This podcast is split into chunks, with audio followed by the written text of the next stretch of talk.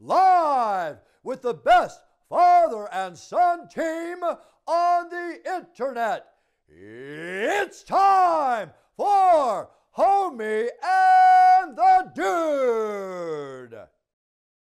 What is poppin', party people?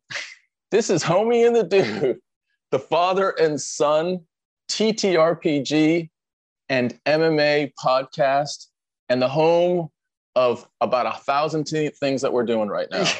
Literally, like, but wait, no, it's mostly around D and D and MMA. And right now, we have an incredible guest right in that D and D world that we're pretty tickled to have on our show. Please introduce uh, Kyle, the project manager for the Rolling Together Stream team. Kyle, welcome. Hello. Hello. How you doing, man? Oh, I'm awesome. Thank you for having me. This is so cool. I'm so excited. you, you know, we, we've been really excited about this for a while. Um, you know, um, Matt recommended us speaking to you, Matt from Dungeon Glitch. And, you know, I've, I've followed you guys for a long time on Twitter and have been keeping up to date with the stuff that you guys do. So uh, super, super stoked to have you here. Um, I wanted to actually dive in with a bit of a weird question for you because I've always been curious. I've, I've, you know, seen your logo about everywhere. I've seen your beautiful art on your website. What in God's name is the creature that is in your logo? What, what is that creature? Do you have a name for it? What, what is this dragon like kind So of thing that you have? so first of all, her name is Light Holly. Nice. and she is a prismatic dragon pup. So there is Awesome. a so in 3.5 D&D you had epic dragons because you had like epic levels. Like after you got to level 20 then you'd level in a sort of different way. And they hmm. created all these epic creatures. So for the dragons they created the force dragon and the prismatic dragon. And the prismatic Okay. dragon essentially you know is all this light and it's rainbows and all that fantastic stuff. And then you have the force dragon which is sort of like arrogant and ridiculous. And actually had one of my favorite abilities that i've ever read in d&d which is um, arrogant superiority um, which is if the way it would translate into 5e is that if the dragon is physically above you it always has advantage on its attack rolls Wow. Incredible. Arrogant superiority. Wouldn't that be the description of most DMs? Yeah, yeah, yeah. In, in- a sense, for sure. I mean, that's a whole discussion right there that is a whole discussion. to answer your question, that is a that is like Holly, the prismatic, um, the prismatic dragon pup, um, whose mother actually does live in our homebrew world. incredible yeah because i've been seeing that around for ages and have, have loved the art i love the way that you know uh, holly looks very friendly looks you know very inviting and i and you know gives me very much like haku from spirited away kind of vibes right. you know that kind of thing and, uh, and and yeah i just absolutely loved that art so i, I had to ask i just had to Oh, yeah, it's been it's been it's been eating away at There's- me. When I adore it, and actually, we just got new um, emotes done for the Twitch channel, and the final like animated emote that we did was Light Holly jumping around and spraying rainbows. Beautiful nice. that's amazing Well, I'm, I'm going to just build on the Twitch channel. I was going to wait a little bit, but since we're there, let's go for it. Um, I just love your Twitch channel. It is, I can tell how much love you've put into that channel. There is, there are just the, the different elements that you have for the audience to interact, the stream commands, the, you know, the bit rewards, even the different aspects of donations and sub rewards and all of that. What, what, I guess, what was the inception and the and the development of the channel to get to the point where it's really it is really welcoming and very uh, i guess open to interaction with the audience Well, uh, so for me, I think it's first of all, I have to shout out Lando, who's one of uh, the partners over at um, Hmm. over at Playnerd Allies. Um, amazing, amazing, delightful person. We've been working together for like a year and a half now, um, and just uh, he's the one that does all of our um, like back end Twitch stuff. So he's like our tech guy, and it's just has learned so much about how to do things on Mm. Twitch Hmm. that I have no idea. Like it literally would be still be like me and a camera. Yeah. If I didn't have him. But does just the most incredible overlay. So I just want to make sure that like I, I shout him out. He's amazing. L's in the chat for Lando, please. Like, um, but to answer your question, the so the, it comes from a couple of different places. There Mm. is, first of all, the understanding of what we're doing. You know, when you Mm. are on Twitch, regardless of what you say you are doing, you are on Twitch because you want that audience. For Right. for whatever reason you want it, it can be totally different things, you know, but that is absolutely a component of it. If you didn't want it, you would be doing something like you would be pre-recording it, putting it on YouTube, or just doing it at home, or something like that. We are in a performance space. And the Yep. lovely thing when it comes to the performance of it is that we're not just in a static performance space. So it's not like um, watching a movie or even sometimes like going to see a play. Um, it's a truly interactive artistic space that Yeah. you're creating there. And when you understand that, it's it changes the way you start looking at both Mm. Twitch and your chat. Um, Mm. For me, I I've sort of identified three sort of types of of gamers when it comes to TTRPGs. You've got your hobbyists, you've got your gamers, and then you've got your artists. And it's like, and th- you can be in multiple, you know, in multiple camps there. It's not like Yeah. they're Mm. mutually exclusive. Um, Mm. But like the hobbyists are there because they love it. There is this sort of, you know, fabulous connection for them emotionally to this, and they just they just want to hang out. They want to have fun with their friends. Fabulous. Mm. Um, the gamers are there. These are the people that love the crunch. They love the numbers. They love the dice. They love Mm. talking. You know, on stream, it's all about, hey, I took this feat with this multi-class, and I did this, and now I can do this amazing thing in combat or in you know out of combat, whatever it is. Super crunch. Then you've got the artists who are looking much more at the storytelling aspect Mm. of it um, and what you can do with that. I definitely fall into the storytelling category. Like I'm sort of Okay. I'm storytelling heavy and hobbyist light. You know, Yeah. like my my weakest is definitely the gamer. Like I'm not a crunchy DM. Mm. Okay. and when that happens, when you're all about the storytelling, what you want is as much inspiration as you can get for that Mm. story.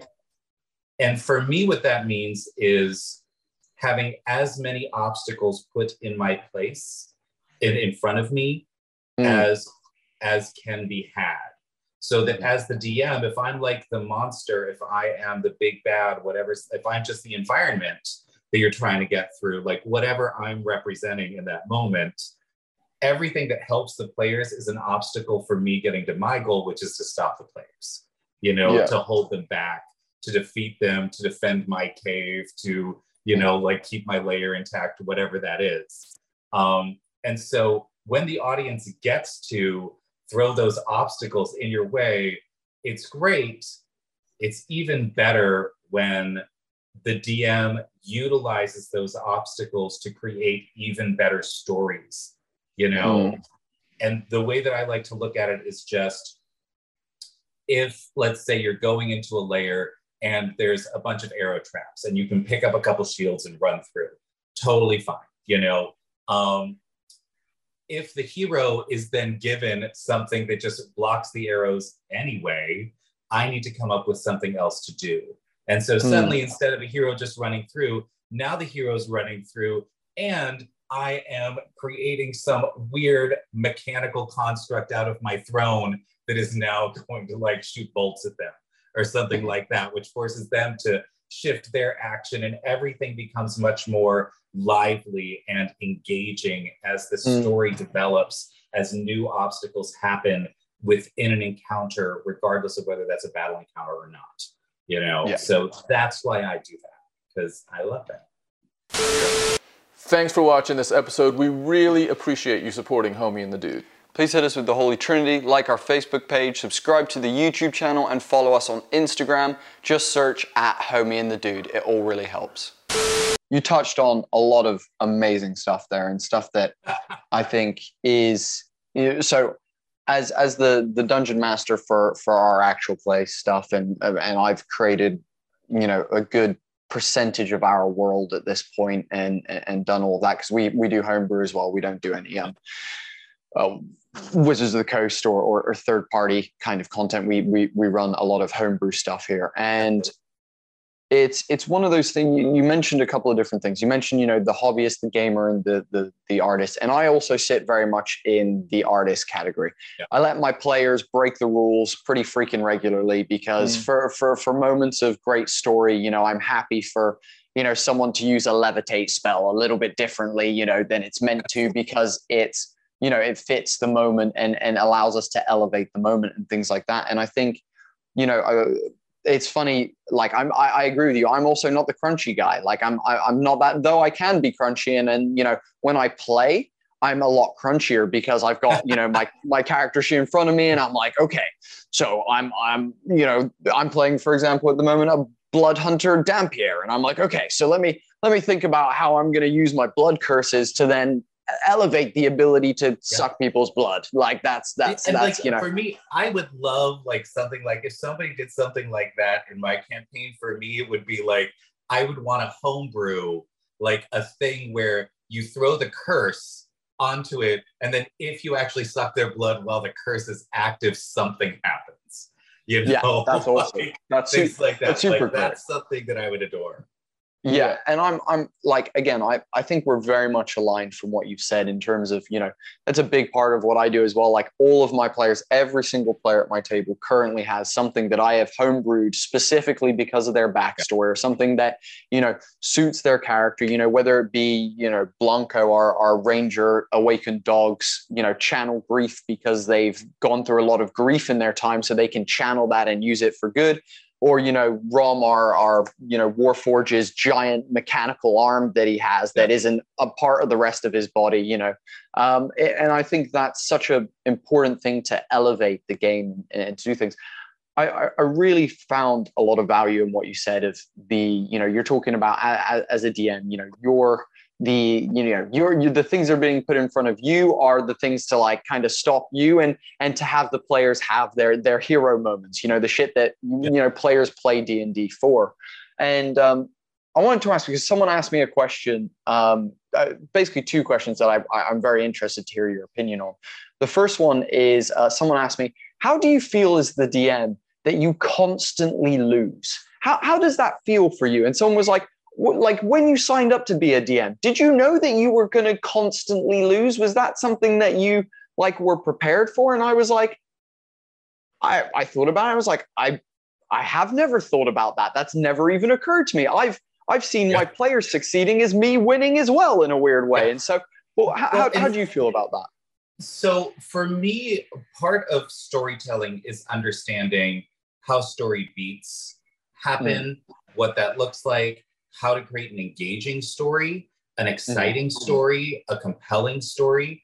And a huge part of that is player failure. Yeah. That there's if they just win every single thing they do, if they succeed yeah. every single encounter, that is boring for anyone except the people playing. Like it's nice. And very specifically, if you want to get into the sort of physiological, neurological thing, like it's you get that sort of that little dopamine pop like when you succeed, when you do something a little great, like it's like, ooh, dopamine, boop, boop, boop, boop, boop. So yeah. absolutely, like if you're just playing at a table, players can succeed more.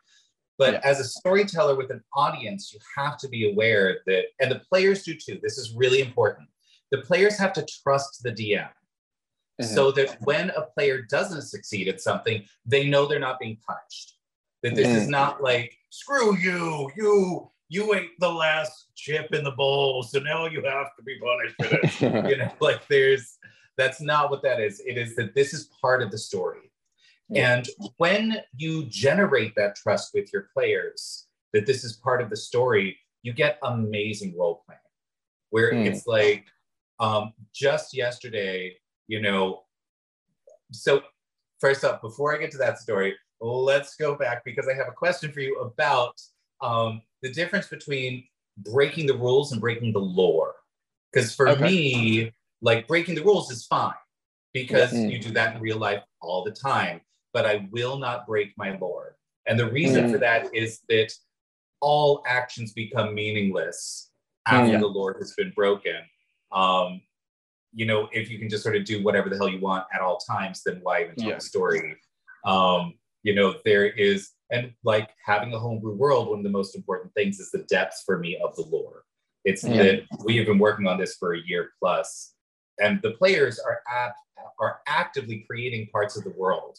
You know, that it is mm-hmm. just we're going to go here, and you're going to let me know what this looks like, what is Yeah. happening here, what's going on over here, and so breaking the rules of a space is fine. There will be repercussions. There will always Yeah. be repercussions. But if you try to break the lore, you will be just bashing your head into a brick wall. And you can do that as long as you want to. The lore's not going to change unless you do something so astonishing that it changes the world. Yeah. But just telling me you want to change the world is absolutely not enough to do that. I, I, I, I not like again. I, I, I can already tell that you and I are very much on the same wavelength. I can, I can tell very almost instantly that as DMs, we are, we're living in that same kind of space almost instantaneously. I, I fully agree with you. You know, there's, you know, for example, our world is set in a world of floating islands, and there's a gray cloud layer. If you fall through the clouds, guess what? You're fucking dead. Like I'm not cha- I'm not changing that for anyone. Like it, it, it- there's there's no magic that you can do to fix that. But like and within the deeper lore, and you know, as you get into you know factions and and you know who's doing what and you know all that kind of stuff, I, I fully agree with you. Even down to how magic works in my world. You know, I it, it's it's very important that you know that kind of stuff doesn't get broken and that you remain consistent because I think you know something that I want to come back to that you said in a minute is you know those doing it for the audience, like understanding that you are putting on a show for the audience at the same time as playing a D&D game because home games are very different to Yeah, you know doing doing a stream.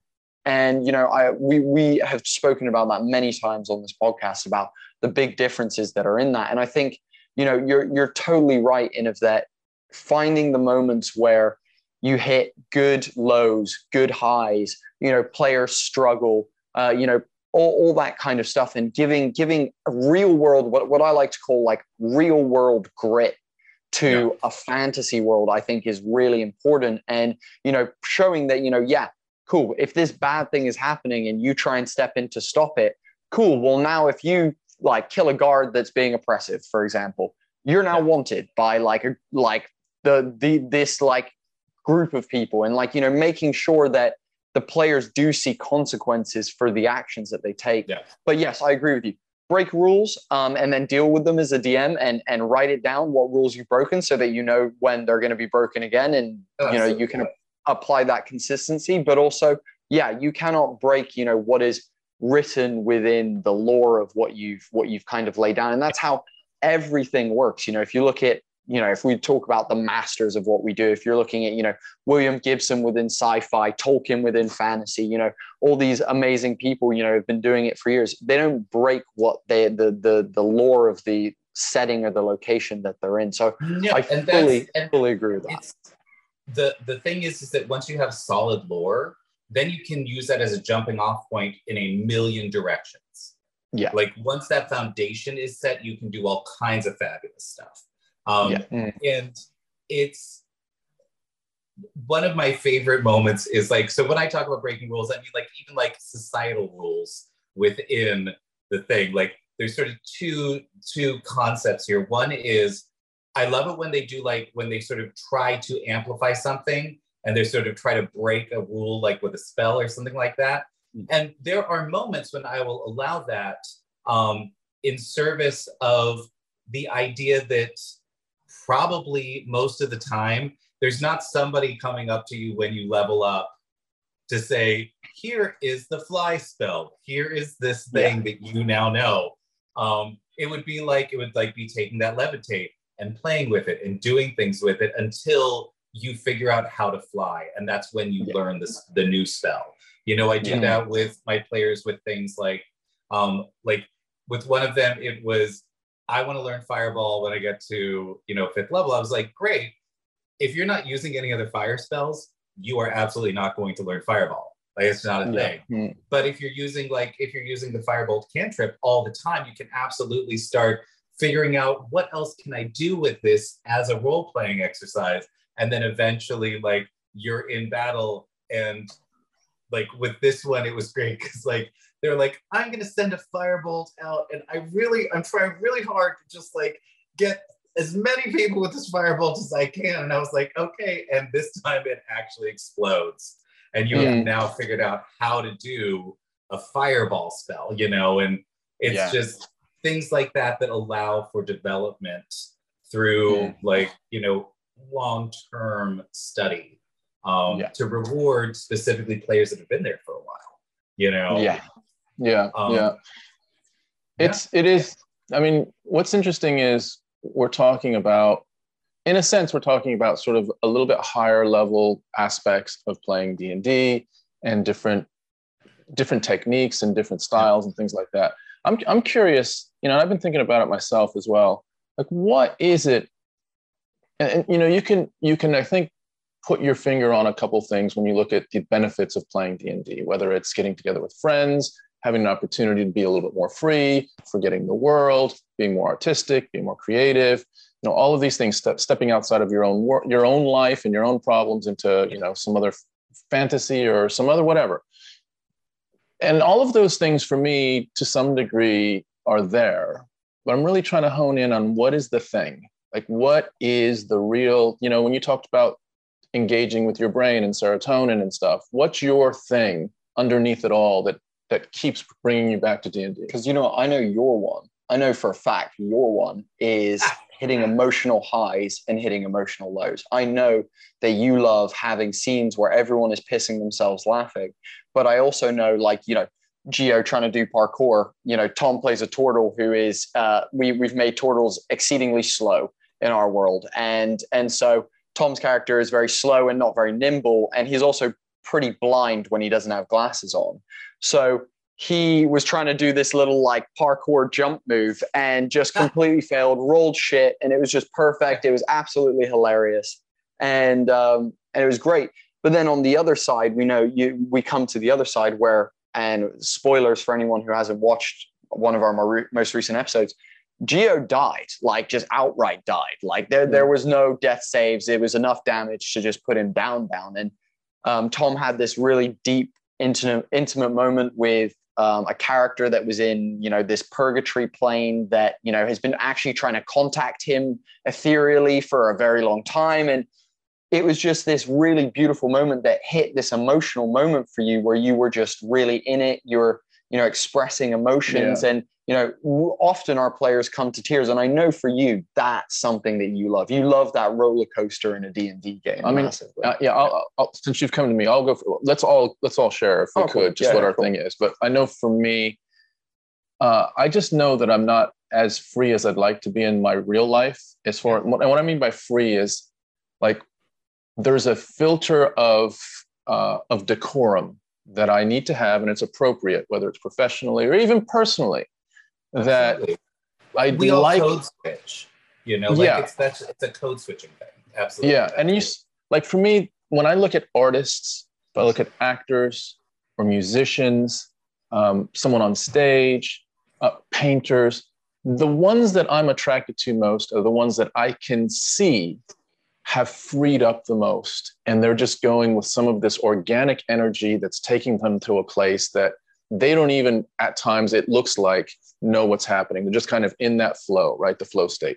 That's the thing I want to explore. I want to get as free as I can in this setting um, because I'm not as much as I'd like to be in, in my real life setting. The irony here is I'm getting more and more free in my real life setting the more D&D I play, which is kind of a weird thing. Anyway, that's mine. And, to, and it, it does complement what you're saying, which is when you are free, you're open to the whole spectrum of emotions. So that's that's kind of my deal. So like one of the best things that I heard that I've ever heard when it comes to that, when it comes to like talent, what that looks like, like why you are hmm. attracted mm. to people. Um, it absolutely fits into that freedom. It was somebody telling me many years ago before I started my performance career um, that was just talent is just the willingness to experience. That's mm. all. That's a it. willingness to just whatever the scene calls for, you are willing to go there. And yeah. it seems very simple, but it's not because we all have defense mechanisms. We all have trauma and triggers and all of the things that keep us from being the perfect person that we all would love to see in the mirror, you know? Mm-hmm.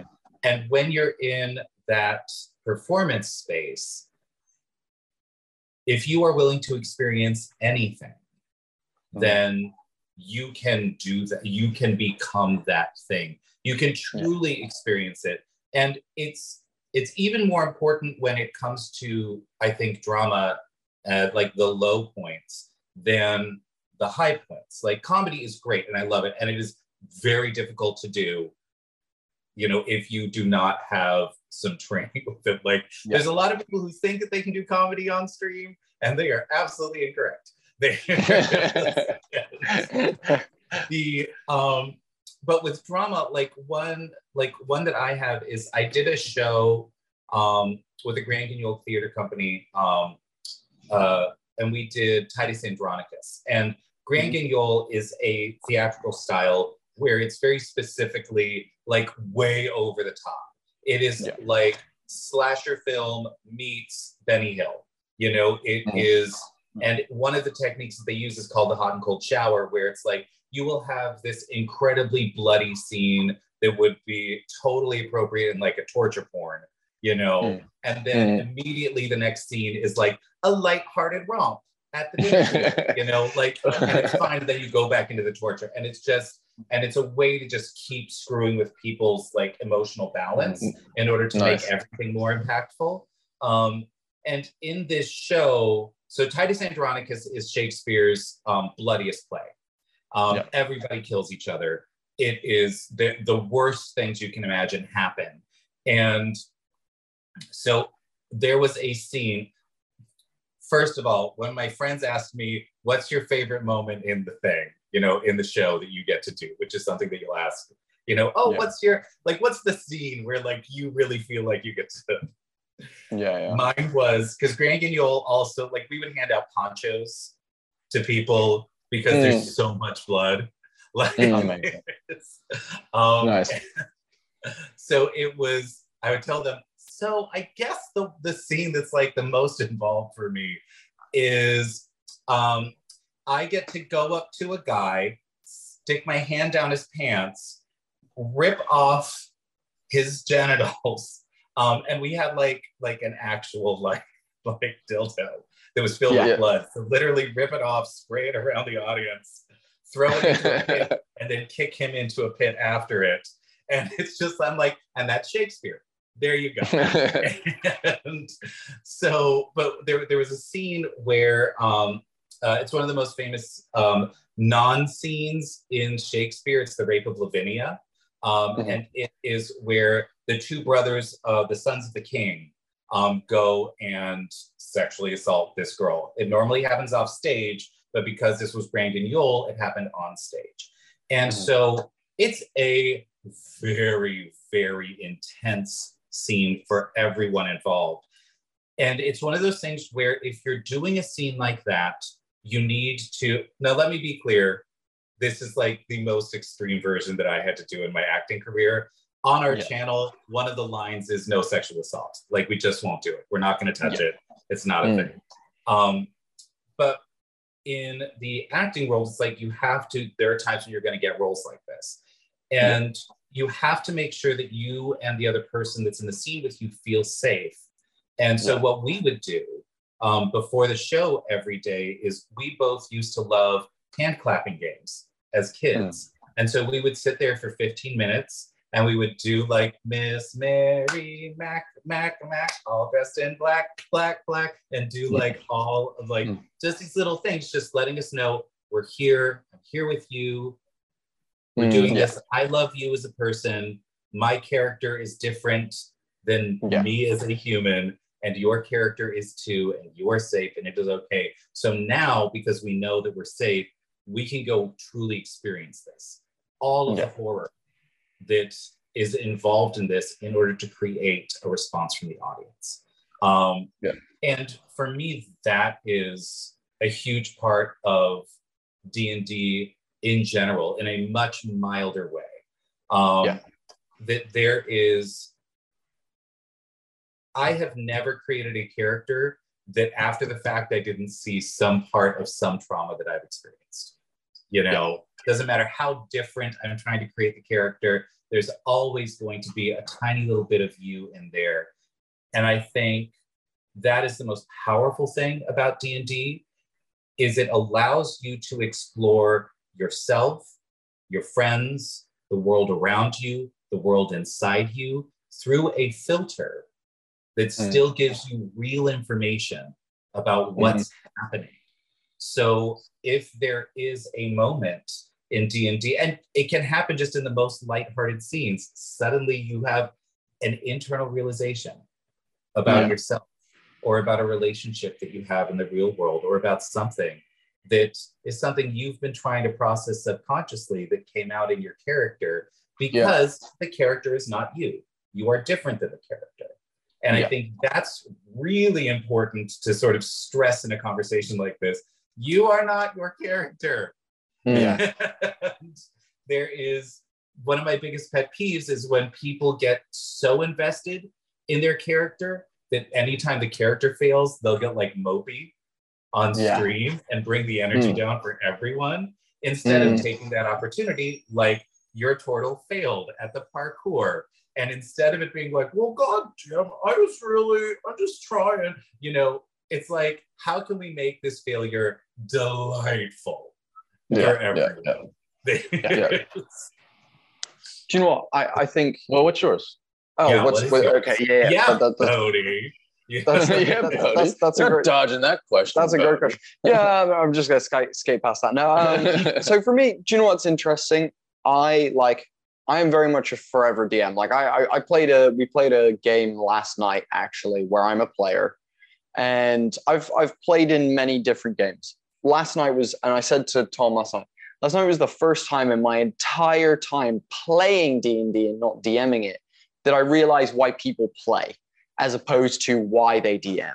And for me, I I've always been more attracted to the DM side simply because you know growing up I loved films, I loved, you know, all this amazing stuff, but I never loved like I never loved Brad Pitt in Fight Club because he's, you know, doing amazing. I loved the concept of it. I loved the the angle that it was portrayed. I loved the lighting that scenes were shot in. I loved you know the music that's put to the moment. And so for me i've i've always been a little bit more of that kind of like third angle director kind of point of view from that kind of stuff. And so for me do you know what? Like why do i love playing d? What what keeps bringing me back?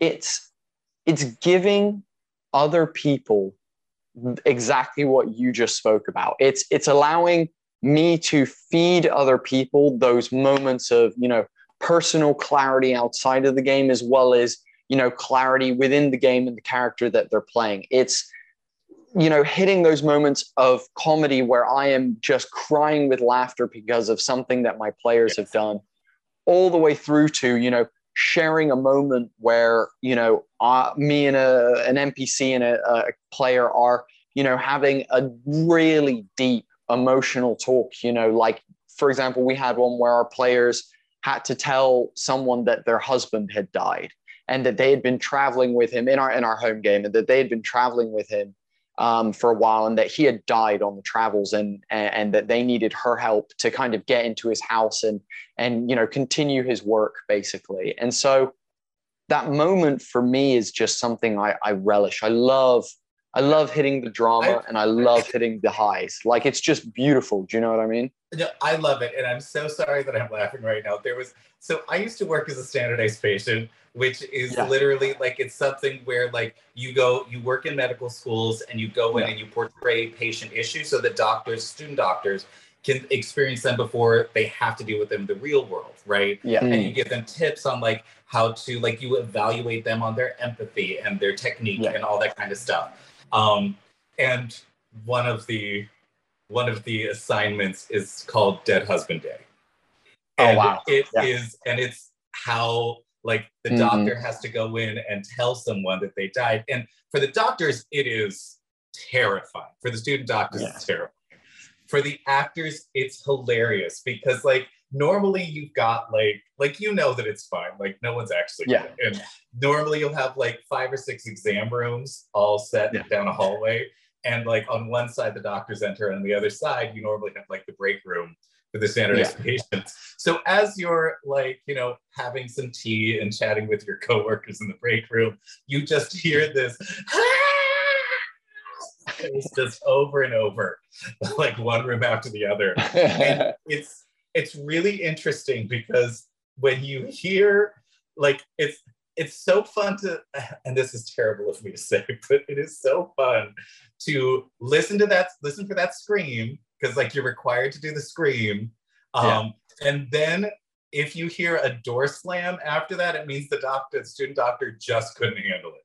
Like they Yeah. ran out of the room.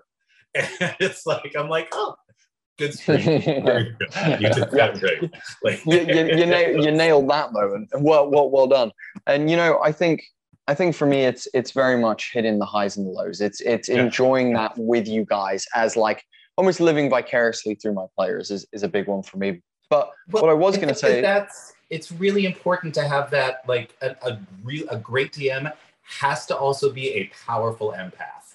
Like you Yeah. have Mm. to be able to feel what your players are feeling, not just for those moments, but I mean the the reward for that is you get to Yeah. experience those moments with them, you know, but also to feel the vibe at the table and to like the subtle shifts amongst your players so that you know when something might be going a little too far and you can re- Mm. you can bring it back before anything bad happens or if you can like this is a moment where you can push somebody a little bit Yeah. more like you know bring a little more out of them see what's going on so absolutely yes experiencing that with them is a huge Yeah. bonus to being a Yeah. DM. I fully agree, and I think you know you you mentioned so um, Tom Tom did some acting school for for a couple of years. I studied um, performing arts as a whole, so I did you know dance, singing, and acting for for two years, and it, I think I, I cannot like the, as- much as I've met D and D players who have come from playing D and D and they're incredible role players. You know, uh, Blake Francis is one of those who's on our stream. Just just an absolute Mm. beast when it comes to role playing. And I don't think he's done much drama outside of that. I, I'm not sure how much drama he's done outside of D and D. And for me, I feel so lucky that I did two years of of performing arts of drama because it allowed me to, you know, hit things like emotional memory and draw on moments that really, you know, in my life have been painful that I can then use those emotions in scenes it allows me to understand, you know, when a fourth wall break Brechtian style, you know, makes sense. You know, when you know having you know all that having the rhythm of the iambic pentameter from Shakespeare, you know, in a moment really elevates a character and certain things. So I think I, I feel blessed that I got a chance to do that because it's given me the opportunity to now as a DM and as a player hit more of that stuff, be more like genuine, and like you said, be willing to experience a little bit more because I've done it in front of you know a couple hundred people couple thousand people and made myself the ass as well as you know the hero. And i've also you know been been i've also done it in front of just a friend while we're rehearsing you know and it's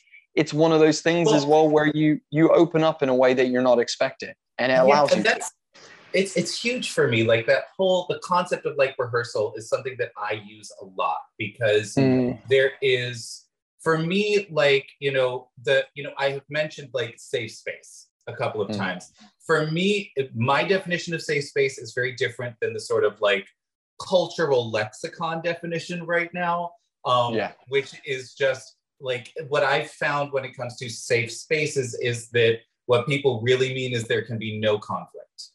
Yes. and there Yeah, is 100%. and everyone's terrified of that. Uh, for me in my space what i prefer is and with no religious connotations at all a sacred space. Mm, a space where like you are not looking at the defense mechanisms or the the whatever issues are happening in the day for this person you're looking at the person themselves and what Mm. that allows you to do is to look through the conversation to see what's really going on so that you can truly have a real conversation instead of because i mean as I said before the interview, and I'm hoping that you have seen is that I don't do small talk. Like there's just not. It's it's oh, for me. It's such a waste of time. Um, mainly because as you know, as an empath, it is very easy to identify what's going on with this person. What's this? Mm. What's this? Ooh, ooh, this is an interesting thing. Let's talk about that. I don't. I don't need that sort of like 15 minute introduction to a person that allows me to feel comfortable with them. I'm like, Mm. oh, I see you. I see who you Yeah. are. Let's just go. Let's do it. I will show you exactly who I am every single moment to give you, because I know not everybody is an empath. You know, I know not everybody has that sort of gift. Um, so I will be as open about exactly who I am as possible so that we are on equal footing, so that we can have the real conversation. Um, I feel I fully I struggle with that so often. Well, you know, you know, it's in struggle as in I'm the same as you, Kyle, I and I. I just open up completely, and people are like, yeah, that's ex- "Whoa! How dare you ask me about something that you clearly Yeah. didn't know about, but is clearly bothering me? What Right. what do you mean?" And you're like, "Sorry, I just tell that It's work was a bad day today because you just came from work and you're in a bad mood, so I thought I'd ask. Yeah. My bad. I'm you know? intelligent and empathetic. That means I know what the fuck is going on with you. Yeah. I mean, for me, I'm I'm just going back to I'm my quickly run to the- my college days, and um, I can't tell you. You know, people would say, "Well, what kind of rap does that person have, or what kind of like, you know, what kind of uh, you know pickup game does that person Yeah. have?" Mine was awful because I would go and talk to someone, and I would ask them that question, like, "Okay, so what is it that makes you really happy at a bar?" Yeah. You know? oh, absolutely. One And hundred they'd say, you know, they'd want to talk about, you know, what the the the best pop song that's out right now, Yeah. or the, you know, the the the the movie or whatever. And it's very uncomfortable if you're not. You have to, like with a lot of things, you have to get comfortable in that space. And the more you're in that space, the more you're. It's a place of ease for you. And uh, and Yeah. for me, it's a place that I seek out.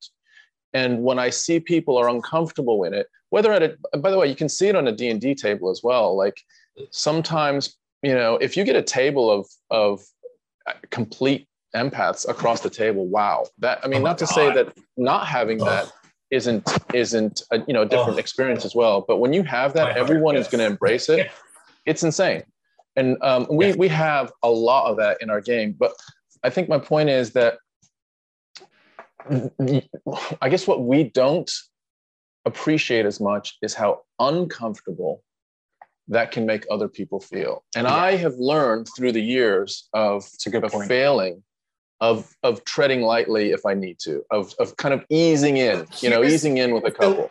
I'm going to give you a little pushback on this because I it. have experienced a lot of this and the same type of thing where like you go to a bar, you're talking to somebody and like just some people just are not there with that Yeah. depth immediately. What I have found is all I have to do is if somebody shows me that they are not comfortable with that space, is Mm. just look at them and say, Are you okay? Mm. And that's it. No other questions, not making an assumption about why they might not be okay. Just, hey, are you doing okay? Yeah. And with absolute sincerity, like I actually want to know. And Mm. what I will get back 99% of the time is something that they honestly want to talk about. And Mm. because I am not scared to have that conversation, and because I honestly do not believe in most social boundaries, you know, Mm. like physical boundaries, absolutely, everybody gets their space, but social boundaries where it's like, oh, we probably like, like just, you know, only professional talk or something like that. Don't believe in it, don't have time for it, not interested. And because of that, the response that I get most of the time is people having genuine conversations because Yeah. I can create the sacred space inside me. And that allows other people to enter that space so that they don't need to be scared anymore. And even Yeah. if that only lasts while you're sitting at the bar having conversation with someone, that's fabulous. But like, I mean, I just you know, I went down on a one of my friends had a work trip, and I went with them um, down to the National Gallery in DC, and everybody is all dressed up. You know, this is a fundraising event. There's a bunch of cool stuff going on, and one of the new um, curators um, was the wife of one of the people who were meeting on the business trip, and everybody is definitely in their business. They're like, Mm. okay, well, here's this, and we're gonna blah blah blah blah blah blah, like nothing, nothing really being said about anything. And I saw the wife just sort of sitting there, like on her best behavior, and just went over, and I'm like, so what is this? She's like, oh, and she started with like the like the spiel Mm. for donors and um, which I definitely was not one. like let's not don't get it twisted. I don't I don't have enough money to actually like do anything with the National Portrait Gallery. But there's the like I went, I just like, what's this all about? And she Mm. gave me the spiel, and I was like, no, no, no, not what you're gonna go tell. And I pointed to like 15 people, all of them. What's this actually about? Mm. And she just immediately was like, let's just grab a drink. And I was like, absolutely, So we went over to the bar and we had a lovely conversation about the nature of art and why this place is important and why the history is important and why this new thing that they're doing is important and all of that. And just started that for me is what is the most beautiful and most important part of any given day Mm. is the ability to have that kind of conversation where everything gets laid on the table. No one has to be scared about the things that they're going to say. And you can argue with each other about Yeah. things. And if you can disagree, and no one has to be scared about the disagreement. You can just have different opinions about things. And yeah. all of them can be right. And that's okay. Do you know what? So for, first of all, I, I love your technique. That's kick ass. That's super, super kick ass. I appreciate the way that you go about, you know, engaging with people and breaking down those barriers. I think it's I think it's absolutely amazing. And two two things that I want to say is, you know, just just share, you know, and I'm I'm Tom has seen me do this countless times. My I have two friends that I grew up with in in boarding school. You know, what one of them is very a lad's lad, as we call them in UK, like very like geezer kind of bit, and. No, Jesus, not a. Uh, you'd have to say a, like a like uh, like a jock. No, like a no, like a like a, a man's man. Yeah, Man's man. a Man's man's yeah, man. no, man, it's, it's the same thing. Yeah. Yeah, yeah, yeah. and uh, and um, and the other one is a little bit more like soft around the edges, but very like intrusive, very very keeps things to themselves. And my whole thing, the way I do the same thing that you do, almost, and, and, and it sounds like an awful way to put this, but disarm people in of that, you know, remove that layer of bullshit, you know, off the top, so that we can get down to brass tacks and actually have a meaningful conversation that we had both come away feeling was worth the time that we've both been sat here is my method is I open up. So I I lead by being like, you know, my my thing is like, oh, you know, so this is really like, oh, I'm I'm really new here, so I, I don't really know what's going on. You know, if I was in your case, I'd be like, I don't really know what's going on here. I'm uh, I'm definitely I'm out of my depth here. I'd love to know a little bit of it, a little bit more about Yeah. it. Like if you'd be happy to kind of break it down for like the the the layman and not the the the donor, you know, let can, can we talk about you know and so that's kind of my method to go about it and i find for me that is always worked for me and with Mm. friends you know with my two friends who are very much you know in in a different headspace to me you know it's very rare that you know i sit with them and we talk you know about like I, I, I don't know, like small talk, like world problems, you know, whatever. We're typically talking about, oh, you know, you're you're you're struggling with, you know, oh, drinking too much, or you know, you're this is going on at home, or you know, you you you want to you're you're trying to achieve this at the moment. How like how can we discuss this to get you closer to that? You know, that kind of thing. And I think something that I love, and I I, want to just reference because at the moment I'm having a an Avatar: The Last Airbender binge. Um, Oh, so I- I, I keep keep coming back to this with many people that I talk to at the moment. But something that I absolutely love is there's a scene with Uncle Iroh and Toph when they first meet each other, and he says, you know, there's one of the greatest gifts in life is sharing a tea with a stranger.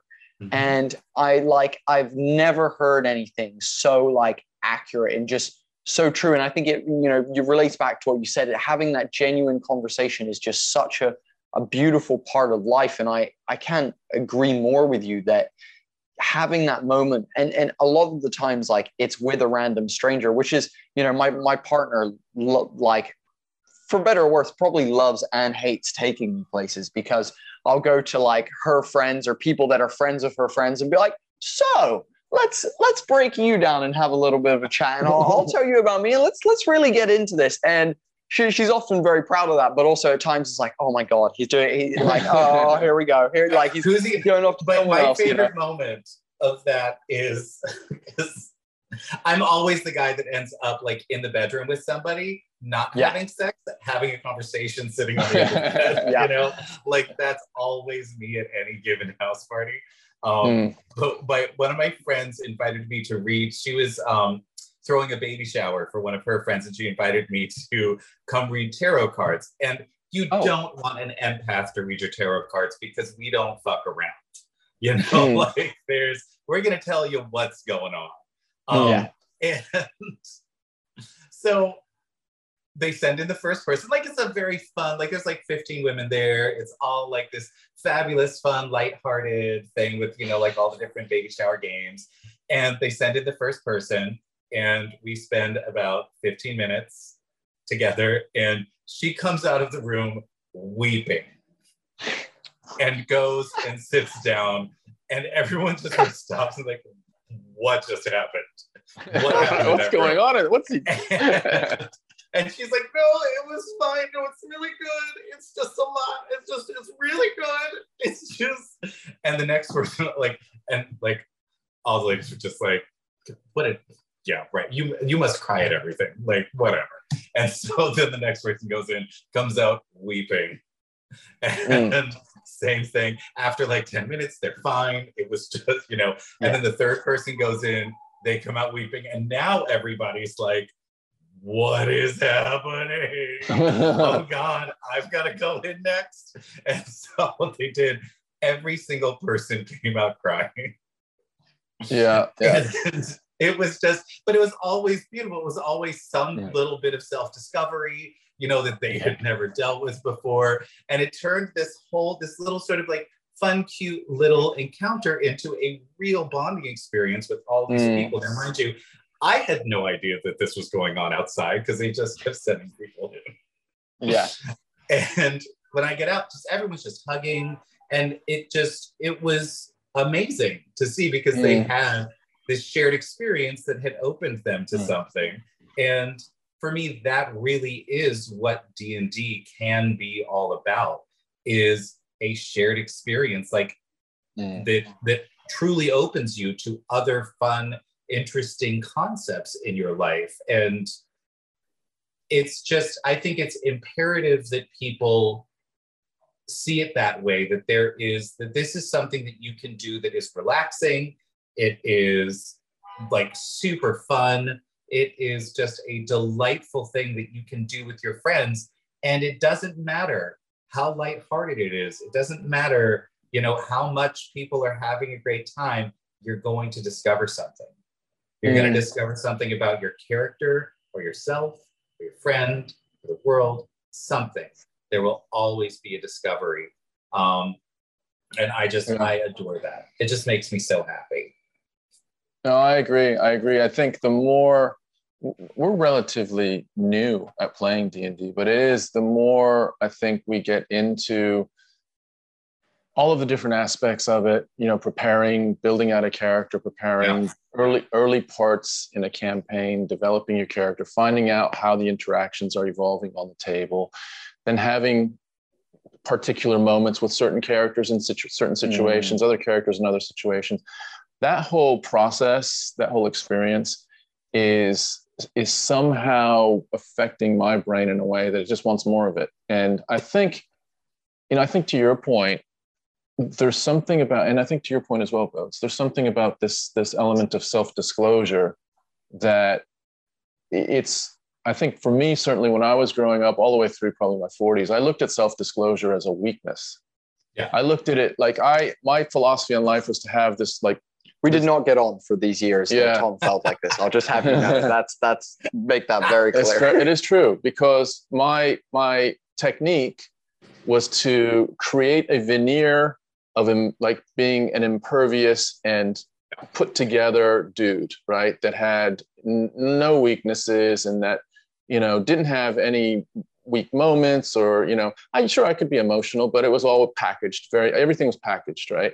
Yeah. And I just knew that that wasn't that just wasn't the impact that I was wanting to have in relationships and conversations, things like that, was very surface level. And I didn't realize it was me. it's very disconnected and it doesn't allow totally- you to do that Yeah. like when you're sort of handing someone and i absolutely get this you know like Yeah. handing someone the package that they expect that is this is me being upset here you Yeah. go Yeah. get one tear out of me that's the extent of it i've Yeah. given you this little this little bit and we will not do anything outside of this little box that i have given you and then that Yeah. doesn't allow you to actually deal with whatever's happening internally so That's it. That's exactly it. And so I think, you know, I learned late in life, and I think, you know, I I I, I don't think my dad ever figured it out. Uh, and maybe He you, did you can go through not. life. No, I don't think so. He he did not. And and many people can go through life and uh, and be perfectly blissfully i wouldn't even say ignorant but blissfully not wanting that or not being aware of it.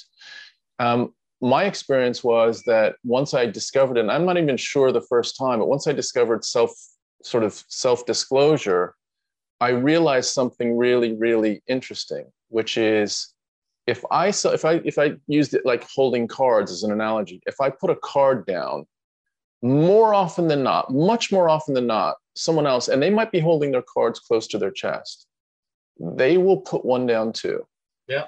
And now you start putting cards down, and you, again, I have found over and over again that very few people will leave you twisting in the wind if you're self-disclosing. Most people want to, Yeah. you know, want to make sure that you're safe, make sure that you're okay, metaphorically or whatever. Do you know what? I think I'll throw this out there to you just as a thought because Mm. you said you're not sure when it kind of first happened. I think so. So Tom for many years was, uh, like he said, uh, that person, and You can call um, me a dick. I don't care. yeah, but- bit, bit of a dick. um, and and for many years, you know, you you were in one headspace, and you know, v- very much my mother and I are are we've always been like we're consistently who we are through every aspect of life. We can.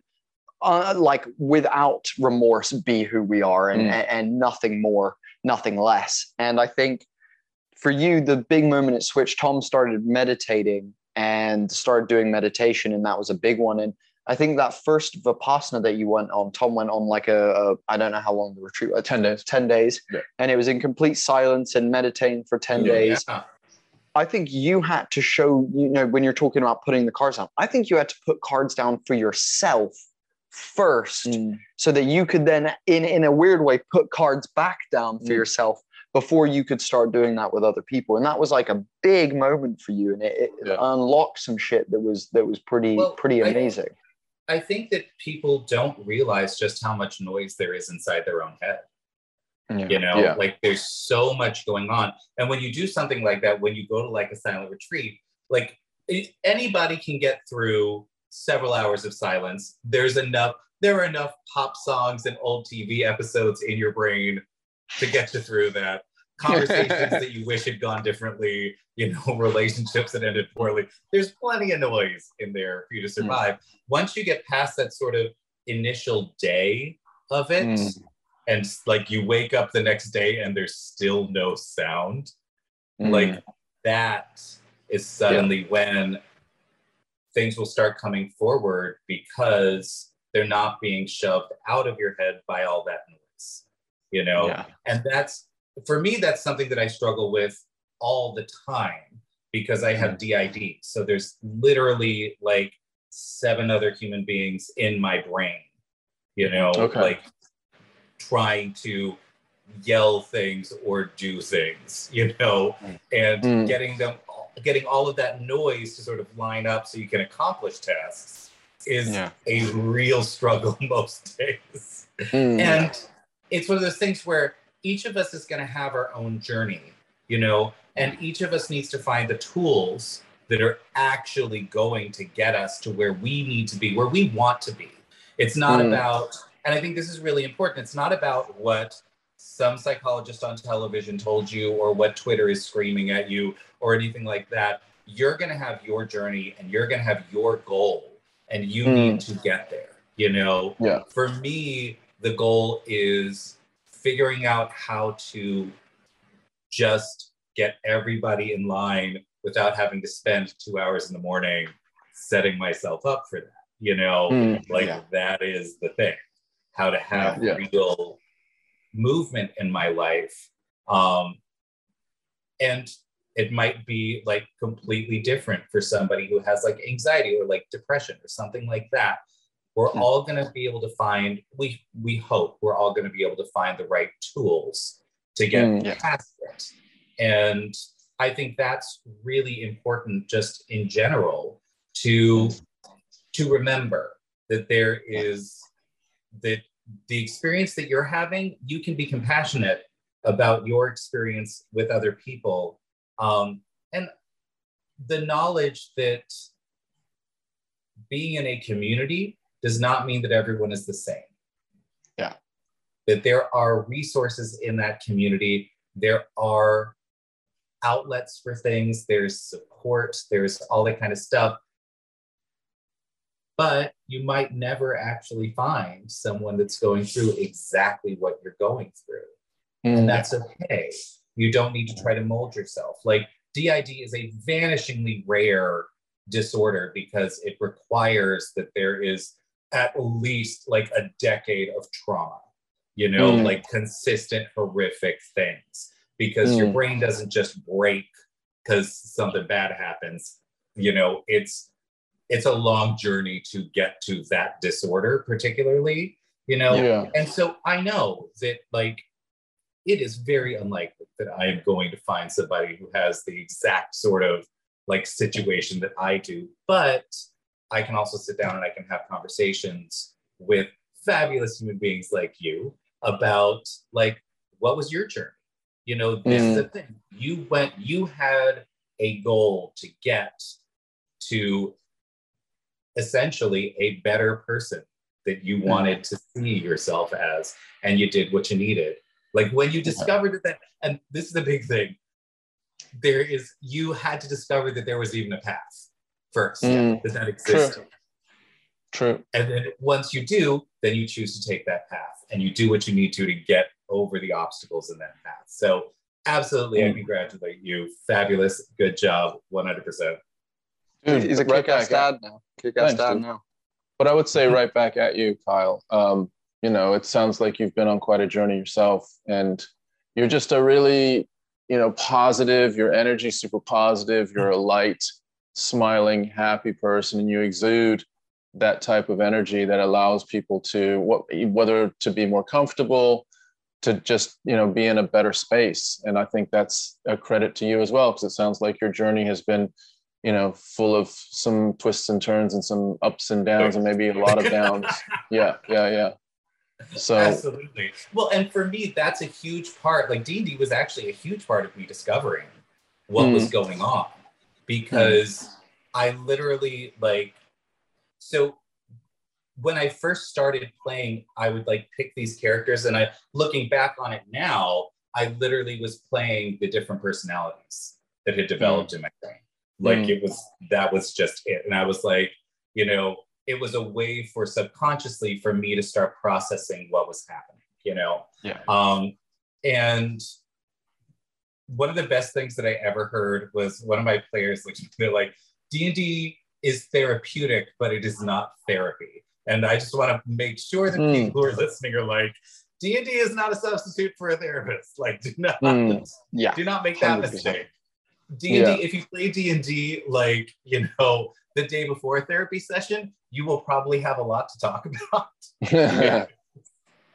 Can you not do that clarify- at the table. Like- Can you just medically, because what you were describing um, in my mind is, you know, I've heard terms like multiple personality and that type Yeah. of thing, but what, It what is used to be DID? So that Okay, so it's used to be another- that. But the, the the issue is, is that part of it is that like there's no depictions in popular culture that are sort of accurate. Yeah. Like it's all this like hyper extreme cases. Um, and there's what they've realized, like everything else when it comes to psychological medicine, is that everything's a spectrum, you know, Mm. and there are different ways for these things to um, evolve and different ways for a human brain to cope with whatever they're doing, you know. Mhm. Um, Yeah. And so for some people, it, you know, there are, they will actually lose time, you know, Yeah. like there is, they will literally, something will come over them. They will wake up in a different place. They won't know Mm. how they got there. They will not have any memory of what happened. Um, that hasn't happened to me for a very long time.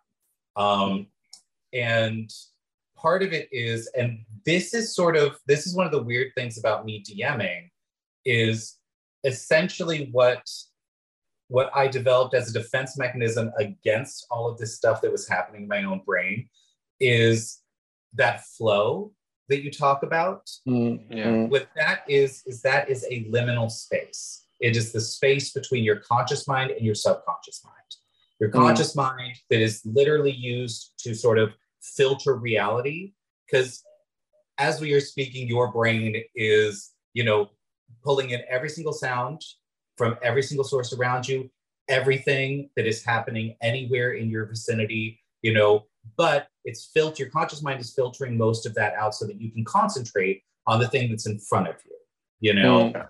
um so my my conscious mind is currently filtering out my entire kitchen the ring light that's right here the computer like the sounds in the apartment complex that are happening around me so i can have a lovely interview um and your subconscious brain is essentially the giant computer that is processing all of the stuff that's happening all the time um, Mm. and when you get into that liminal space between the two, it allows you to sort of bypass that filter so that you Mm. can just pull everything from everywhere at all times. The issue is that your conscious brain cannot retain that. Yeah. And so it's one of the things where when you talk to somebody, especially like an artist that like gets into that space, Mm. and you try to talk to them about what happened in that space afterwards, it's all very fuzzy. Yeah. Yeah. And so that's what happened with me is that I developed the ability to sort of step into a liminal space that instead of these, I call them constructs because it it, it feels like it gives me a little more control over the Mm. situation, you know. Um, there's they can then move past me instead of just shutting me down completely. So I can Yeah. still sort of remember that I was at a place, but I would not be able to tell you like exactly what happened while I was there. Um, Yeah. And the other thing that has happened to me is because the way that my trauma was formed, um, I have like severe PTSD um, in certain spaces. And what my construct sort of learned to do is if they really wanted to come forward and I wasn't having it, they would just put me into PTSD. Like literally, I have constructs that have some somatic control over different aspects of my body. So, Mm. like, there is, there's one that has control of my endorphins, which are Mm. essentially homemade heroin. Like, Mm. you make a heroin substitute in your body every day, all the time. So that if you like break your arm, your body will get flooded with with endorphins, so that the shock doesn't kill you. It sort of Mm. shuts down a lot of your pain receptors, makes you feel nice. Um, And so I have uh, a construct that will literally flood my body with endorphins if it wants to come forward, because then I sort of just go to bed. You know, Yeah. it's literally like shooting up heroin, and it's like, oh, okay. Mm. And then it can shut me into the PTSD, which is a self reinforcing loop.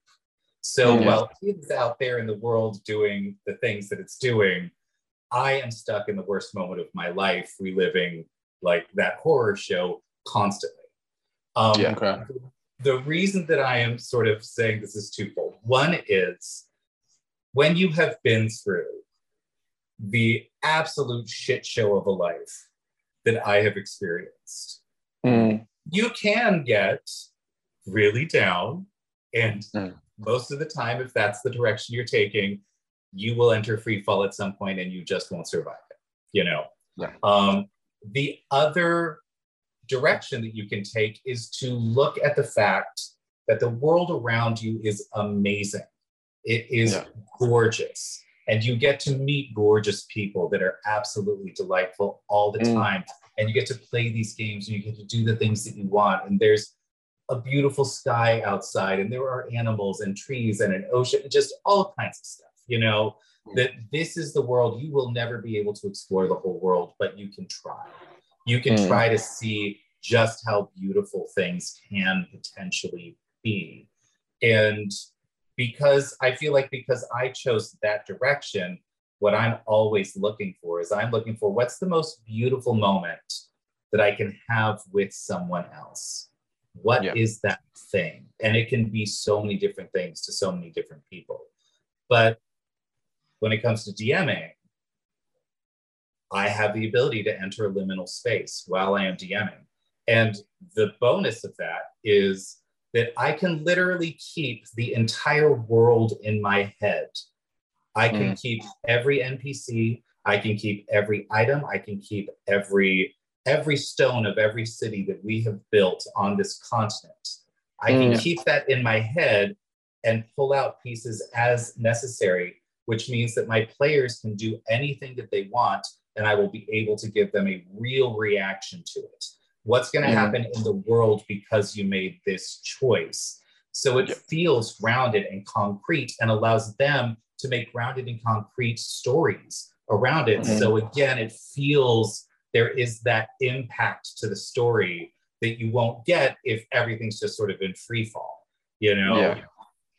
the issue is, is that I have to ask my players next week what happened because Okay. I'll remember like big, like, oh, that's right. Okay, we did do this. Okay, here we go. Now I'm sort of starting to piece it back together. Um, Gotcha. but it's it's really if you can get into that flow as a DM, it just allows you to be completely present in the Yeah. story that is happening. And you essentially become, instead of being another player or the storyteller, you just become the story. And all Yeah. of your characters are playing inside you. You know, it's just you have this space that you've created, and they come in and they're going to do things, and you're just going to react to all of the things Yeah. they're doing in the world. And you're going to pick. Here's my favorite. Here's a Balor. That's a fun toy. Let's put that in Yeah. there. Let's see what this happens. Here's a legendary weapon. Let's see what you do with this. Here we go. Mm. Um, and at the end of it, what you get is you get you get to tell the stories that your players want to tell in the Yeah. world that you wanted to create. And it's just a glorious, glorious moment. Do you know what? Uh, How much does uh, how much does that sound familiar? Fucking me coming to tea the next next week, being like, um, can I coming to my mom and being like, uh, can can I see your notes from last session? Because um, I don't remember what I called the library that you guys went to. um, and you you know um, I and remember there were books and a lot Yeah. of them, and there was Yeah. like a monster or something. exactly. you know, you know, for, first of all, I just want to say thank you for sharing that and, Yeah. and, and breaking that down for us. I feel like, you know, a, a lot more educated on both the situation and uh, that whole um, condition. I, I don't know the correct terminology. Um, it's uh, technically a disorder. It's a, it's Disorder. dissociative identity disorder. So disorder. Amazing. And, you know, I, I think one, I appreciate you just being so honest and open about that. I think, you know, it's super interesting as well because, you know, it's very interesting that you're battling this constantly and, and dealing with this constantly. And it, you know, it makes me appreciate you as a person very much in terms of, you know, how, how put together you are and, you know, across the board of what we see on social media and all that kind of stuff of just how um, well, you know, you, you, portray yourself and what you give to the community and what you what you do across the board i think you know, I, I, respect the internal difficulties that you go through and then are able to be so helping with things like Fig and, you know, roll together and all this stuff. And, you know, being a huge ally of the, the alpha, alphabet mafia, as you call it. And, uh, and you know, and, and, and doing all that stuff. It, it's something that, you know, a lot of people who have internal struggle shut down to they they lock themselves away and go you know i'm dealing with so much that i cannot be there. Yeah. I cannot be everyone else's support. And I, I, I really truly respect that about you. Again, well, it's very helpful for me too. Um, and, hmm. and a big part of it is you cannot get through, like regardless of what the issue is that you're facing internally, hmm. you cannot get through it alone. You're yeah. not going. There is yeah. only so much information that you have in your own brain. There's only so many solutions that you can possibly have in your own head. And one of the things that happens is that when you're dealing with an internal struggle, your world becomes one foot square, just yeah. your mm. skull. You are living in this world is so tiny. Yeah. And as soon as you start talking to somebody else about it, suddenly it opens up to the size of a room. And yeah. there's more space for it, and you can move it around. You can look at it. You can get, and it's just that support alone is huge. And one of the things, one of the reasons that I look so put together it's because I work with people that yeah. know what I'm all about. Like they know mm. that there's going to be some struggles, but I'm then going to bring to the table every part of me.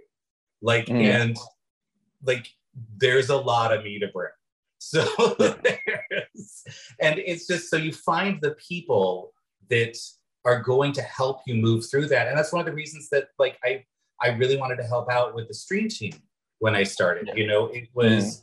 I want to find a way to connect all of these streamers so that there is a way for us to all get to the place that we want to go, even though we're all heading, we're not all aiming at exactly the same target, but I know that if we work together, we can all help each other hit the various targets. And then once we mm. hit those targets, let's figure out new targets to hit. And then we're yeah. going to go after those.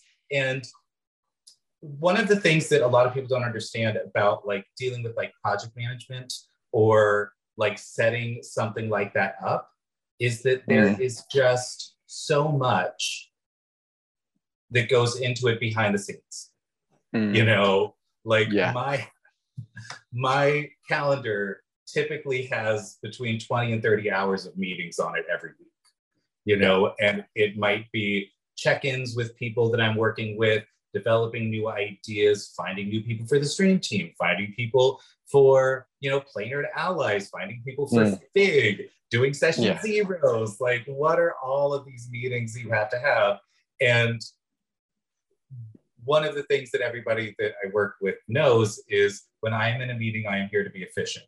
This is not a I want to hear myself talk situation. It's like, okay, I have a half an hour with you every two weeks. I need to download all of the shit that has been mm, going on for the last two weeks to you so that then we can have a conversation about what the next step is. And if I don't yeah. end a meeting with a next step of some kind, if there's not a reason to move forward, then I feel like the meeting is a failure.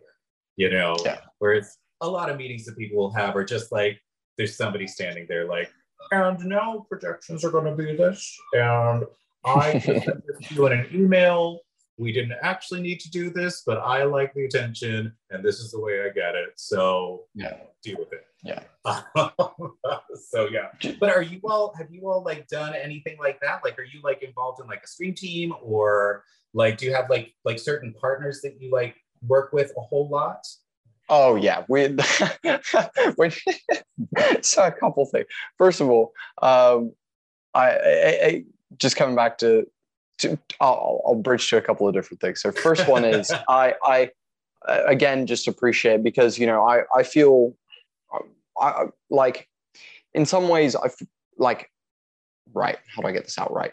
Um, you it almost instantly from the moment we started talking today it, this it's so weird we we choose great people i don't know how we keep doing this i think it's because i think it's because we meet great people they recommend great people and we end up having amazing conversations and you know, uh, again, this is another podcast where I'm coming away going, holy shit, well, I'm going to be checking in with Kyle over the next couple months and and and going to be talking to Kai about some shit going forward because I I just feel that like almost instantly when we started talking, I felt like you and I are very aligned. We think very similarly. We we act very similarly, both as dungeon masters and as people.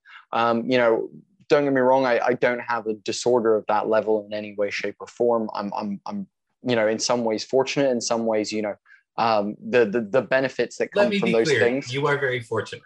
Like Yeah. that is that's it. It's it's something that we're like I'm sort of battling right now online is Hmm. because a major Marvel film came out and depicted this as something that like oh you're going to be able to do amazing magical things because Yeah. you know Yeah. there is one of the things that happens a lot with disorders and even things like anxiety and depression is Mm. they get sort of um, they get just what is the word? Sorry i just lost the word. It is they get um not modernized. It is the dream. It is fan that the people create a fantasy around Mm. of what this is. What they see is like the struggle that people are going through to overcome it and they see the overcoming of that struggle and i think because i am an optimist i believe that there is what they're seeing is the strengths that people who have gone through it possess Yeah. after they've gone through it and they want that strength Yeah. the thing is that strength is accessible to everybody you Yeah. don't need to have a disorder to get there like Yeah. there is you can absolutely just Mm. Be a great person and exercising those muscles will literally give you the same strength. It's like the difference between somebody having to go through physical therapy, you know, and Mhm. somebody just going to the gym. You're going to be working the same muscles, you're going to be developing in the same direction. Totally fine. And we don't need to sort of, you know, create a, a like a fantasy. Glamorize it, like Yeah, you. That's glamorize it. Yeah. Glamorizing Yeah. it. Yeah. A a hundred Um, percent. And you, you, you know, I think the, the the fact that you've spoken so openly about it and you know all that kind of stuff, it, it's really important. And I think it's super super great. And you know, again, like with with things like that, you know, I, I've definitely suffered from anxiety. I do Yeah. regularly suffer from anxiety and uh, and depression in the past, but you know, it's one of those things of you know, it- it's something we go through and we battle through, and like you said, we get stronger and we come out the other end. And people often see the the superpower that comes with, cool, I know I can conquer this shit, so I can probably conquer most other things. Yeah. And um, you know that that like you said, that's something that they see that as like something that should be glamorized, but it's it's not because the struggle you go through to get to that place is fucking dark, lonely at sometimes, and and and Yeah. very hard to uh, to conquer. So. I really, really appreciate you saying that, and again, feel very aligned with you on on a lot of those things. Um, the other thing I wanted to say is, um, based on your question, yeah, fuck yeah, like we're we're. It feels like we have a like a hundred fucking meetings every freaking week. Like it feels like I'm constantly like, oh, I'm meant to be planning my next session right now, but I've got a call in in, in 20 minutes, so Yeah. ah, you know, like and and, and so on and so forth. And yeah, we, we we do work with some amazing people like my my writing partner Tony, who's actually in America, and he's working on you know he I do the floating island bits of our world, and he does the the on the ground bits of our world, and um and you know we we work with Mark Garcucia on on stuff, and we work with uh, Underground Oracle Publishing, and you know we're, and again any other collaboration that anyone wants to have with us typically we're very open to to working with people because you know like today it's very rare it feels like that we choose the wrong person and walk into something where we're like oh that was a fucking mistake like we we should not be you know talking to them or we should not be hanging like it's very rare that that Mm. seems to happen for us i think we're we're both lucky and choosing well at this Yeah. point but i like i just really see a lot of value in what you've said today and i hope anyone who does listen to this hears that and knows that you know there's there's a lot of light at the end of the tunnel in that you know you can find support from other people and like you said you know you you and i you know we've gone through very different sets of trauma you know for me like my big awakening that tom had uh, I, I had cancer twice and that that Okay. shifted my life dramatically and just put me in a place where i i could think about things differently. I appreciated life more. I appreciated people. Like you said, I look up at the sky and I'm like, fucking hell, isn't that beautiful? I can go sit on grass and do nothing and just appreciate the sounds of the town around me and just, you know, do that kind of stuff. And so I think though we have not gone through the same things, I, I feel like intrinsically connected with you over yeah. over well, that's a thousand about, miles away. You know, that's the thing about dealing with trauma and pain is, and this is something that I have tried to sort of express on Twitter, and it is very difficult in the medium mm. of Twitter to get the nuance of this correct. Mm. You know, and what it is is that there are a lot of people in the world um, that center what makes them special on their pain or on their trauma. That mm. it is they think that the fact that they've gone through something makes them special, and mm. they will sort of you know like you've got virtue signaling there's also i'm seeing like a lot of trauma signaling where mm. it is, well, my trauma was worse than yours. Well, my disorder is worse than yours, and things like that. Mm. And when you start getting to the other end of it, one of the realize one of the things that you realize is that pain does not make anyone special. Trauma doesn't make mm. anyone special. We all have it. Everybody's been through it. And ultimately, pain is pain. And it doesn't mm. matter, like, it doesn't matter how bad it was or how much you had it. Mm. You've all experienced it. We've all mm. experienced it.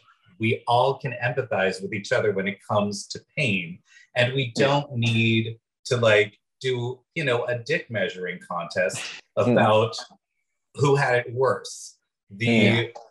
ultimately what it is, is it's not if you center yourself, what makes you special on how much you've been hurt in your life, essentially you're never going to get out of it because that mm. is thing that you're going to use to gain whatever you want from it the attention, the support, all that kind of stuff. If all that you're talking about is what hurt you, that's the, that's what you're going to get. You are going to get the people who are like, "Oh my god, I'm so sorry that you got hurt. Oh my god, sympathy, sympathy, sympathy, sympathy." You get a completely different thing when you start moving through it, and that is strength and it's clarity and it's an understanding that that sympathy, while nice, is like sugar. It is yeah. empty emotional calories. There's nothing mm. that can be done with it. You know, like you just. That was a great description. That was a great, great description. and when you get through it, suddenly you will start having conversations like this about what does it mean to actually be supportive of somebody that's been through this? What mm. does it mean to center yourself on moving through whatever you're doing and then find the people that you need to help you make it through there. You know mm. what does that look like? What strength and insight and wisdom do you gain from that? That is the thing that will make you special because we've all had pain we've all had trauma. You're not special for having it. You are special because you're an amazing dm you're a beautiful artist you can sing gorgeously. You are incredible with numbers. You are amazing at accounting. Whatever it is, that's the thing that mm. actually makes you special. And living inside your own pain stops you from being that. Yeah. Do you know what? I think uh, on that note? I think that is that if ever there's a message to to slam the gavel down on and, and project out to the Court world. is adjourned. Yeah i was gonna say that is that's the freaking one right there. I think you know it, and i fully agree with you. And i would say you know in some ways those people leave themselves open to being hurt more to experiencing more pain because they're almost fishing for you know some of that stuff you know to to to to continue the ball rolling you know it, it's something they continue fishing yeah. for. And i think you're totally right. You need to find the thing be, that makes you special. there definitely needs to be a little i'm going to throw a little nuance into that statement. There's a difference between victim blaming and yeah. dealing with somebody who is because again it's a dopamine rush. It literally the entire yeah. video game industry is based on that dopamine addiction. Yeah that we 100%. have. And social media amplifies that dopamine addiction and that sympathy. It's sugar, but it's also dopamine. That is a yeah. dopamine nice. hit. And yeah. helping somebody move past that desire for that dopamine hit, it is difficult in and of itself, you know. So i am absolutely there. Yes, absolutely. people will look for that, but it's not because they're a bad person. It's not because No. they're broken. It is because your body and your brain is specifically designed to want that thing. Mm. You know, Yeah. yeah. And if that's been your coping mechanism, it's how you get it. It's and, Yeah. and and that's something that you know people people gravitate to. But I think you know honestly, Kyle, I think you know I, I I'm I'm just looking at our our list of topics. We here. didn't cover we didn't, didn't hit a single one today. Um, and, and that's just okay. And that's because- Well, let's, Exactly you know what what? we weren't Let's meant do a flash round. Let's do a flash round. One sentence answers for everything you've got on that list.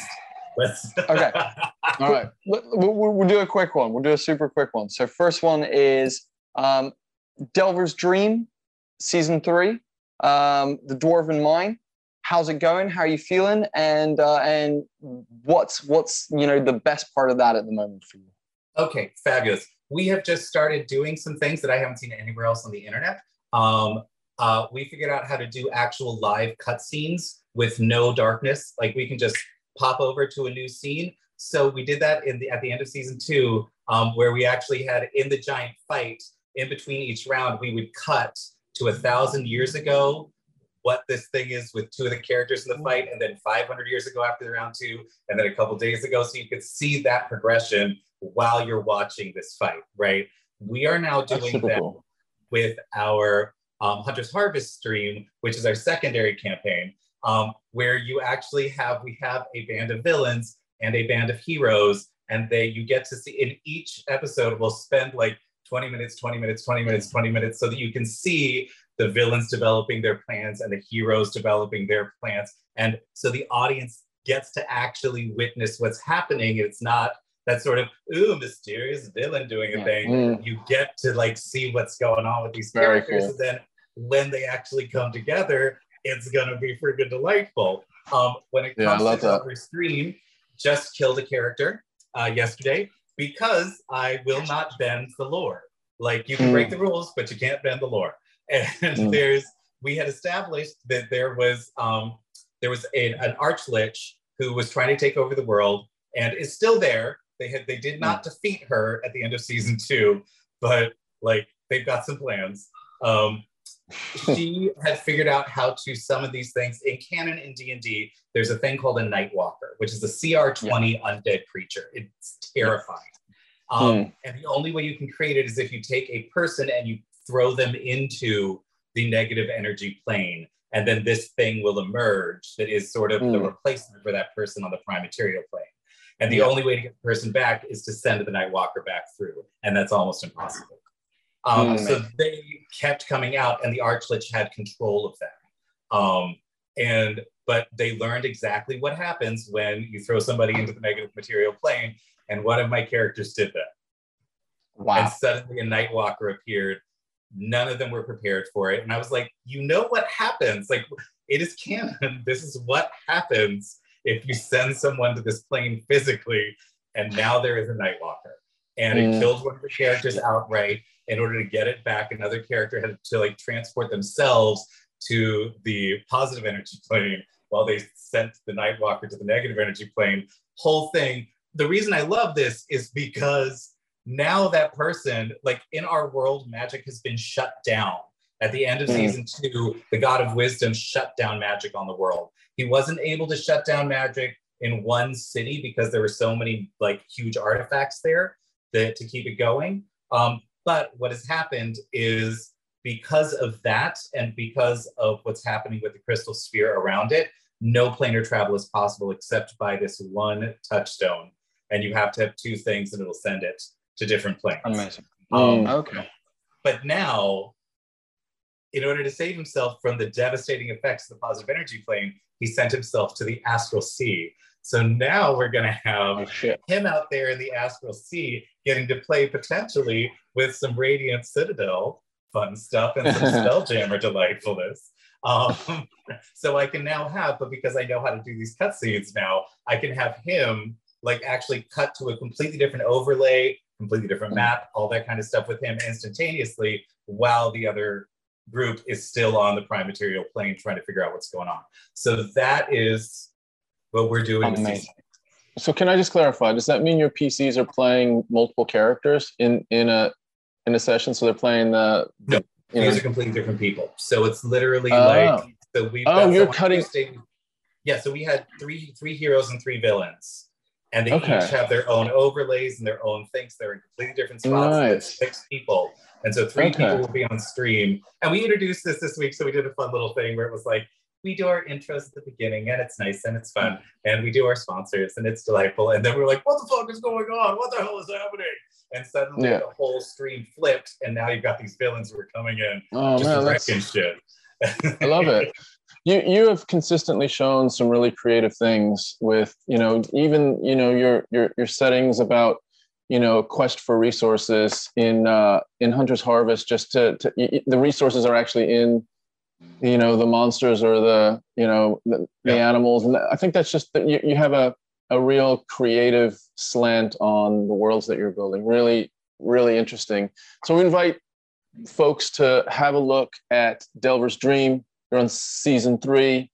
Um, Hunter's Harvest, A Quest for Resources is another great stream for y'all to check out. I'm definitely going to check out this um, this dual, you know, cutaway thing. That's that's something that I'm I'm very very enticed by. Oh, Um, well, Kyle, over to you as well. What what things uh, are important on your side with regard to wanting to get your audience to to know about or our audience to know about? Absolutely. So the first thing would be Planar to Allies is our Twitch channel. Um, that is where we do two actual plays. We do Hunter's Harvest, we do Dungeon uh, of Delver's Dream. Um, all kinds of fun shenanigans over there all the time. Great role playing. We also are, because I'm not super crunchy, we do something called um, narrative combat or 10 second combat. So if the combat is something that you just like, it's too much to listen to somebody go through all the roles and all that kind of stuff. If that's what's Mm. keeping you from listening to, uh, to from coming and joining an actual play, come on over because we do all the fun stuff over there with, and still plenty of dice for all the dice goblins. Still plenty of dice. like but if we're at the end of a if we've got like half an hour left and i know we can't get through a combat we'll do a narrative combat instead so that you still Okay. get that feeling that narrative sense um Okay. and the 10 second combat that i mentioned is very specifically like if there is a duel like if on your turn i decide that like i want to i want to know i want a better story from you about like i'm a fighter and i have i will hit you twice you know if i want a better story than that what we'll do is 10 second combat. You literally have 10 seconds to tell me one move that you're making, not a turn, but one move. And it might be like, you know, I'm going to grab my sword off my back and I'm going to swing directly at your head. And I'll be like, 10 seconds, great. I am going to duck under that sword and I'm going to sweep the leg so that you're on your Mm. face now. What are you going to do? And then Mm. it's that, like that kind of Mm. combat, so that it Yeah. really is a very cinematic feel to it. Um, also, we do on Fridays, we do Magnificent Mythologies, which is where we bring on a BIPOC or Alphabet Mafia creator um, from a different culture. We don't do European mythologies because WotC has that absolutely covered. We got all the white people mythology we need. We're good. Um, I love Celtic mythology, Greek mythology, Roman, Norse, all of it. I absolutely adore it, but we got plenty.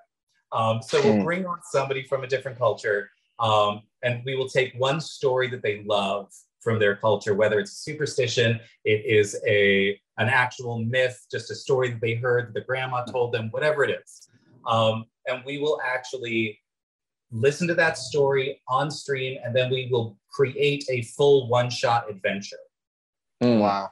on stream in like about two hours. And Incredible. we'll create the whole narrative for it, all of the characters, everything. Um, and then the Foundation for Inclusivity in Gaming, FIG, um, will pay for an artist to come in and create like a gorgeous cover and internal art for it. Um, we'll Mm. pay for the layout of it, and then we post it on our site. Um, the lovely thing about this is that 100% of the IP belongs to the artist. So while I am credited as a writer on the things, I will never get a dime from it. And I do not have any control over what this artist wants to do with it. They can do anything at all they want because that is how you are, you can be a true ally in spaces like Mm. that, is if you give up your control over these things and let Mm. somebody who is different than you lift their voice and utilize this resource that you've created for them however they want. And the thing that I would say to everybody is please go head over to Magnificent Mythologies um, on uh, the on DriveThruRPG because every time you shout out any of these, because they're all on the same page, every time you shout out a single adventure or go get a single adventure, you are helping a dozen creators of color. Yeah. By drawing attention to just one. Because if people go to that page, they'll see all of them. The cover art, gorgeous. Mm. Um, so love that. And then every other week, we um, do our Wonders of the World, where we do world building on stream with Connor, um, the healer DM.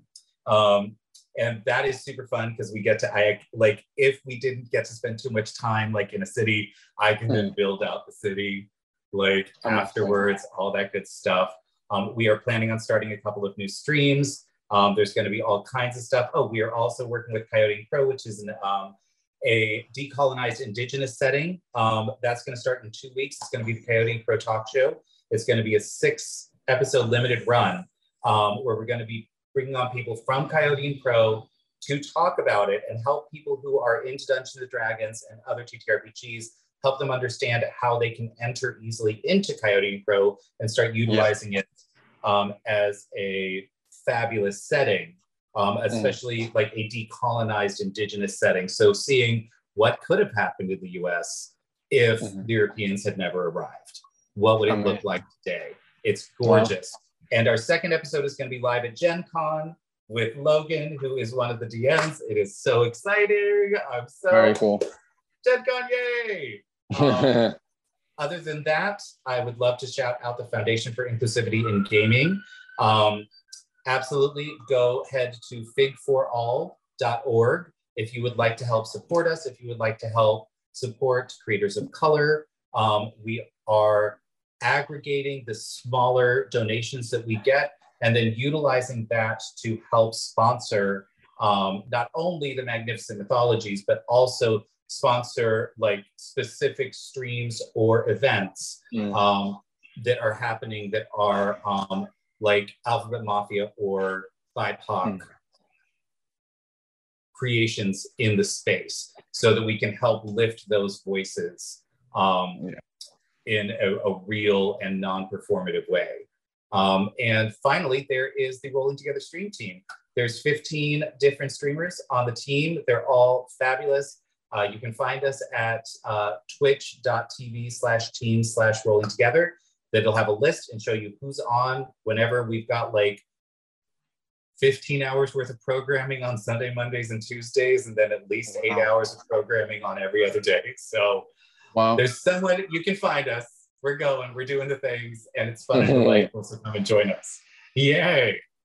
incredible. You know what? So much great content for everyone to check out. So much amazing work for for you guys to co investigate. Uh, I hope you roll high on your investigation checks as you dive through all of that that Kyle just said. Um, and uh, you know what? Uh, first of all, I've I, I've seen some of the um, the the stuff that you know Fig is doing and and and those uh, those mythologies that you've spoken about. They're they're freaking awesome. They are really really great. I can I can totally testify for that. That's something that I very much think is super sick and uh, and you you guys definitely should go check that out on DriveThruRPG. Um, for us here, we're Homie and the Dude, father and son, TTRPG, MMA team.